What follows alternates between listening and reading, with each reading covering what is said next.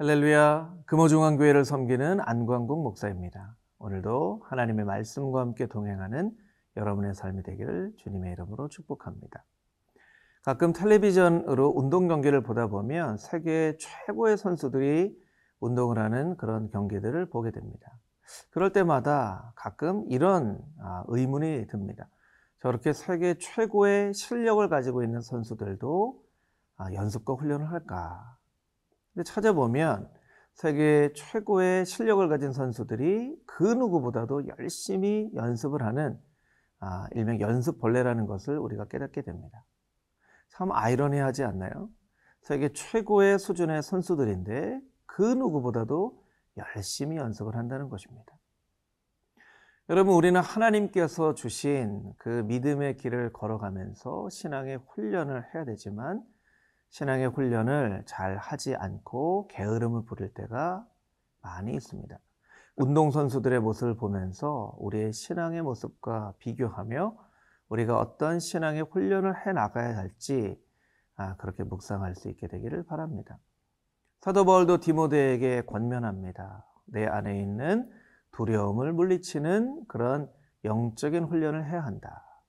디모데에게는 여러 가지 많은 두려움이 있었습니다. 건강에 대한 두려움, 자기가 나이가 어리기 때문에 그 연소함에 대한 두려움, 대형 교회라고 할 수 있는 에베소 교회를 목회하는 두려움, 거짓 교사들이 디모데를 힘들게 하는 그 어려움에 대한 두려움, 많은 두려움을 떨쳐버려야 하는데 그 두려움은 열심히 신앙의 연습과 훈련을 해야만 떨쳐버릴 수가 있는 것이죠. 오늘 본문의 말씀을 통해서도 우리는 어떻게 우리 안에 있는 신앙을 연습하고 훈련해야 할지 그 영적인 비밀을 발견해 나갈 수 있게 되기를 소망합니다. 오늘 우리에게 주신 말씀은 디모데후서 1장 8절에서 18절까지 있는 말씀입니다.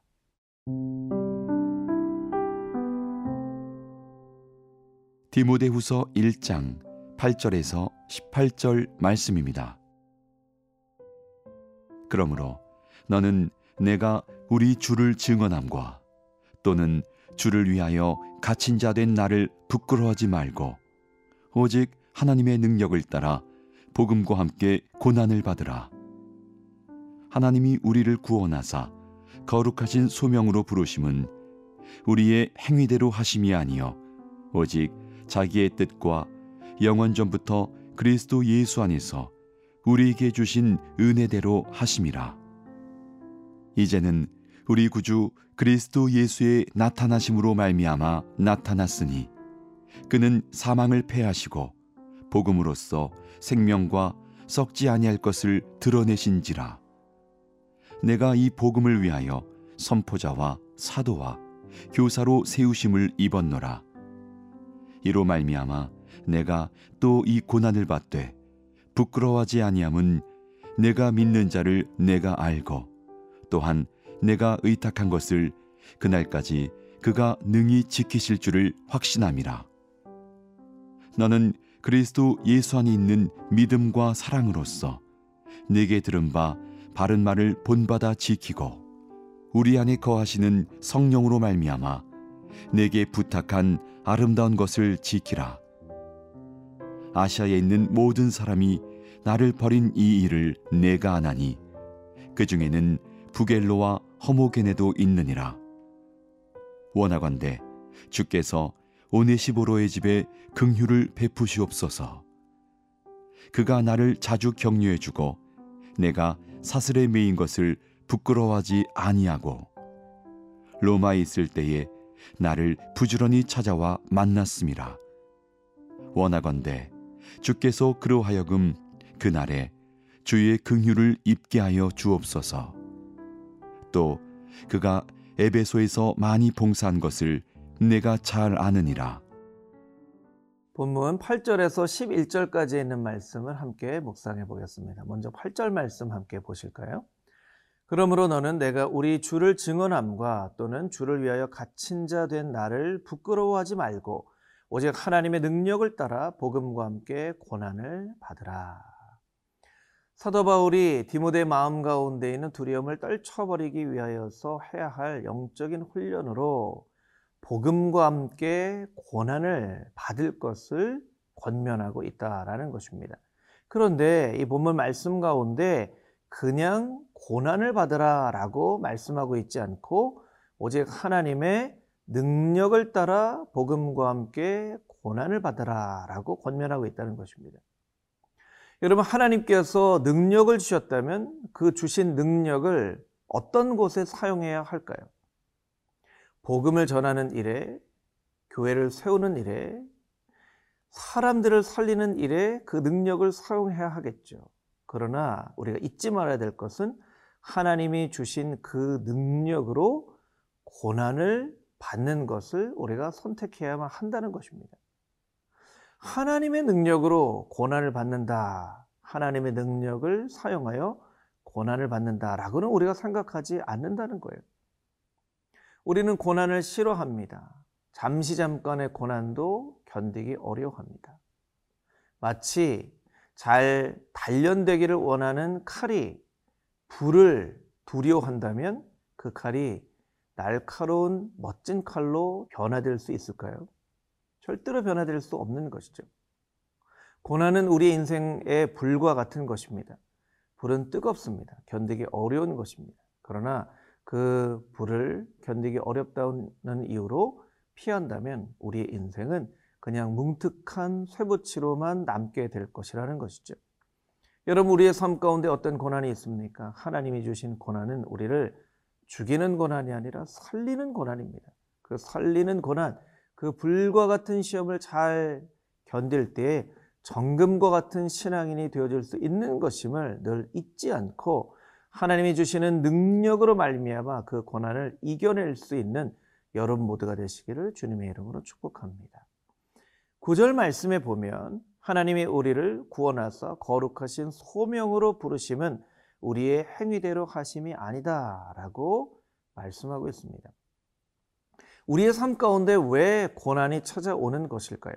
그것은 우리가 하나님이 주신 소명대로 살려고 하기 때문입니다. 여러분, 내 마음대로 살려고 하는 삶에는 고난이 없습니다. 그냥 내 마음대로 살면 되는 것입니다. 우리의 감정을 따라 살아가려고 하는 삶에는 고난이 없습니다. 그냥 감정에 충실하게 살아가면 되는 것이죠. 그러나 우리가 만약에 소명을 따라 살아가려고 다짐한다면 우리 앞에는 반드시 고난이 찾아오게 될 것입니다.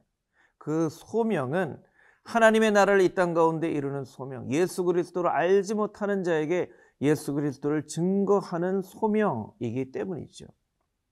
오스 기니스라는 목사님의 소명이라는 책에 보면 현대인들은 너무나 많은 것들을 소유하며 살고 있다. 그러나 그들은 삶의 목적에 대해서는 너무나 빈약한 삶을 살고 있다라고 이야기합니다. 맞습니다. 우리는 너무나 많은 것들을 소유하며 살아가고 있습니다. 그러나 너무나 우리의 삶의 목적에 대해서는 생각하지 않는 삶의 목적과 소명에 대해서는 빈약한 삶을 살아간다는 것이죠.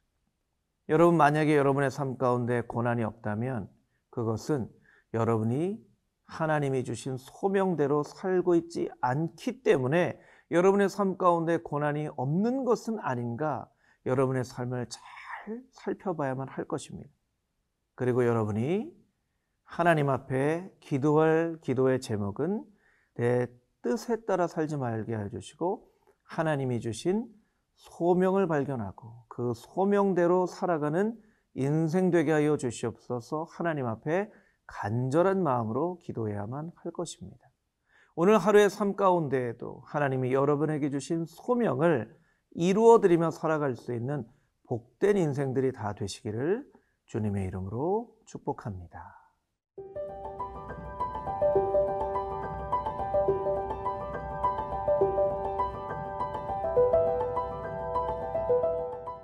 12절부터 18절까지 있는 말씀을 함께 묵상해 보겠습니다. 12절 말씀 함께 볼까요? 이로 말미암아 내가 또 이 고난을 받되 부끄러워하지 아니함은 내가 믿는 자를 내가 알고 또한 내가 의탁한 것을 그날까지 그가 능히 지키실 줄을 확신함이라. 우리가 잠시 잠깐 고난을 받는다 하더라도 그 끝을 알면 그 고난을 견딜 수 있습니다. 우리가 하나님의 소명대로 따라가는 삶 가운데 많은 어려움과 역경이 찾아온다 하더라도 그 끝이 무엇인가를 알면 우리는 그 어려움을 견뎌나갈 수 있습니다. 코로나로 2년 가까운 시간을 참 답답하고 어려운 삶을 우리가 살고 있죠. 코로나 때문에 어려운 것은 무엇입니까? 이 코로나가 언제 어떻게 끝날 줄 우리가 알지 못하기 때문입니다. 만약 언제 어떻게 끝날 줄을 알게 된다면 이 코로나보다도 훨씬 더 큰 어려움이 우리에게 찾아올지라도 우리는 그것을 견딜 수 있는 것입니다. 그래서 우리가 끝을 아는 삶, 그 삶을 살아가는 것이 우리의 삶 가운데 참 중요하다라는 것이죠. 여러분, 우리의 끝은 무엇입니까? 죽음입니까? 아니면 생명입니까? 우리의 끝은 재앙입니까? 아니면 형통함입니까? 하나님께서 우리에게 알려주신 그 신앙의 끝이 무엇인지를 분명한 확신으로 깨닫고 바라보며 살아가는 여러분 모두가 되시기를 주님의 이름으로 축복합니다. 그런데 12절 말씀 가운데 이런 말씀이 있죠. 그가 능히 지키실 줄을 확신함이라. 그가 지키신다고 말씀하고 있습니다. 그런데 이 지키다라고 하는 단어는 13절, 14절에도 두 번이나 반복되어지고 있습니다. 너는 그리스도 예수 안에 있는 믿음과 사랑으로서 내게 들은 바 바른 말을 본받아 지키고 우리 안에 거하시는 성령으로 말미암아 내게 부탁한 아름다운 것을 지키라. 오늘 본문을 통해서 사도 바울은 디모데에게 지키라라고 말씀하고 있습니다. 지킨다는 것은 무엇입니까?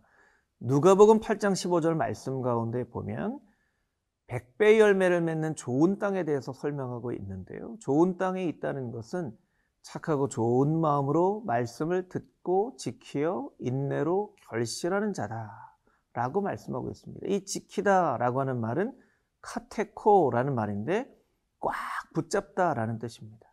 땅이 씨앗을 꽉 붙잡고 있으면 그 씨앗은 열매를 맺는 것이죠. 우리가 무언가를 꽉 붙잡고 놓지 않고 있으면 그 꽉 붙잡은 것에서 열매가 나타나는 것이죠. 우리에게 열정도 필요합니다. 또한 우리에게 헌신도 필요합니다. 그런데 우리에게 필요한 것 한 가지 놓치지 않고 꽉 붙잡는 끝까지 놓치지 않고 꽉 붙잡는 그런 삶이 필요하다는 것이죠. 그래서 15절 말씀 가운데 보면 아시아에 있는 모든 사람이 나를 버린 일을 내가 안 하니 그 중에는 부겔로와 허모게네도 있느니라. 왜 부겔로와 허모게네의 이름을 이야기한 걸까요? 이 사람들이 사도 바울을 돕는 사람들이었을 것입니다. 이 사람들이 나를 열심히 도왔으나 그들은 자신들에게 주신 그 소명을 꽉 붙잡지 못하고 놓쳐버렸다. 또 대마에 대해서 이야기하죠. 대마는 세상을 사랑하여 데살로니가로 갔다. 대마나 부겔로나 허모게네 사도 바울의 동역자였습니다. 함께하는 사람이었습니다. 그러나 꽉 붙잡지 못했습니다. 그렇기 때문에 한때는 사도 바울과 함께 복음을 증거하는 사람이었으나 이제는 자신의 신앙을 지키지 못하고 세상을 향해 떠난 사람이 되어져 버린 것입니다. 여러분, 우리가 우리에게 주신 신앙을 꽉 붙잡지 못한다면 지금 우리가 신앙 안에 있을지는 몰라도 앞으로 1년 뒤 혹은 5년 뒤, 10년 뒤에 부겔로나 허모게네나 대마와 같은 삶을 살아갈 수 있다는 거예요. 내가 아는 그 아무개 열심히 신앙생활을 했었는데 이제는 신앙을 떠났어. 자신의 신앙을 지키지 못하고 이제는 어디론가 사라져 버렸어. 하는 사람이 되어줄 수 있다는 거예요. 여러분, 오늘 이 말씀은 우리에게 당부하고 있습니다. 아니, 더 강력한 말로 우리에게 명령하고 있습니다. 너에게 준 그 믿음을 놓치지 말고 꽉 붙잡고 지켜라. 지키는 것이 너에게 너무나 소중한 것임을 반드시 잊지 말고 기억해라. 여러분, 예수 그리스도 우리 주님께서 십자가에 못 박혀 돌아가신 그 놀라운 복음의 진리를 놓치지 말고 꽉 붙잡고 지키는 여러분들이 되시기를 소망합니다. 이 코로나로 어려운 상황 가운데서도 예배의 자리, 기도의 자리, 말씀의 자리를 성실하게 지켜갈 수 있는 여러분 모두가 되시기를 주님의 이름으로 축복합니다.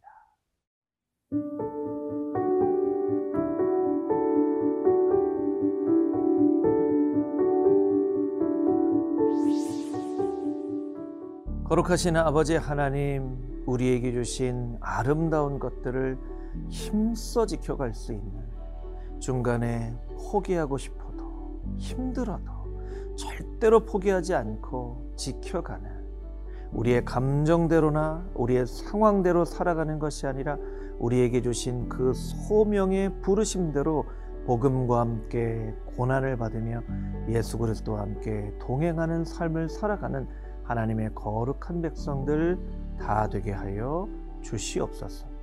살아계신 예수 그리스도의 거룩하신 이름으로 기도합니다. 아멘.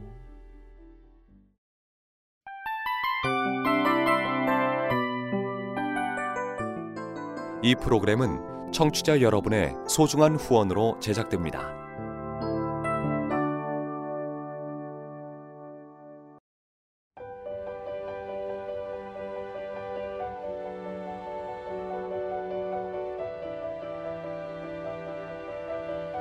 세상에는 수많은 교회들이 있지만 더 깊이 있는 말씀 강해를 찾기 위해 크기로만 교회를 선정하지 않습니다. 보다 좋은 영적 콘텐츠를 더 많이 나누기 위해 방송비를 받지 않습니다. 1년 365일 복음만 전하고 싶어서 우리는 광고를 하지 않습니다. 온누리의 복음을 땅끝까지 CGN TV와 함께 땅끝 선교사가 되주세요.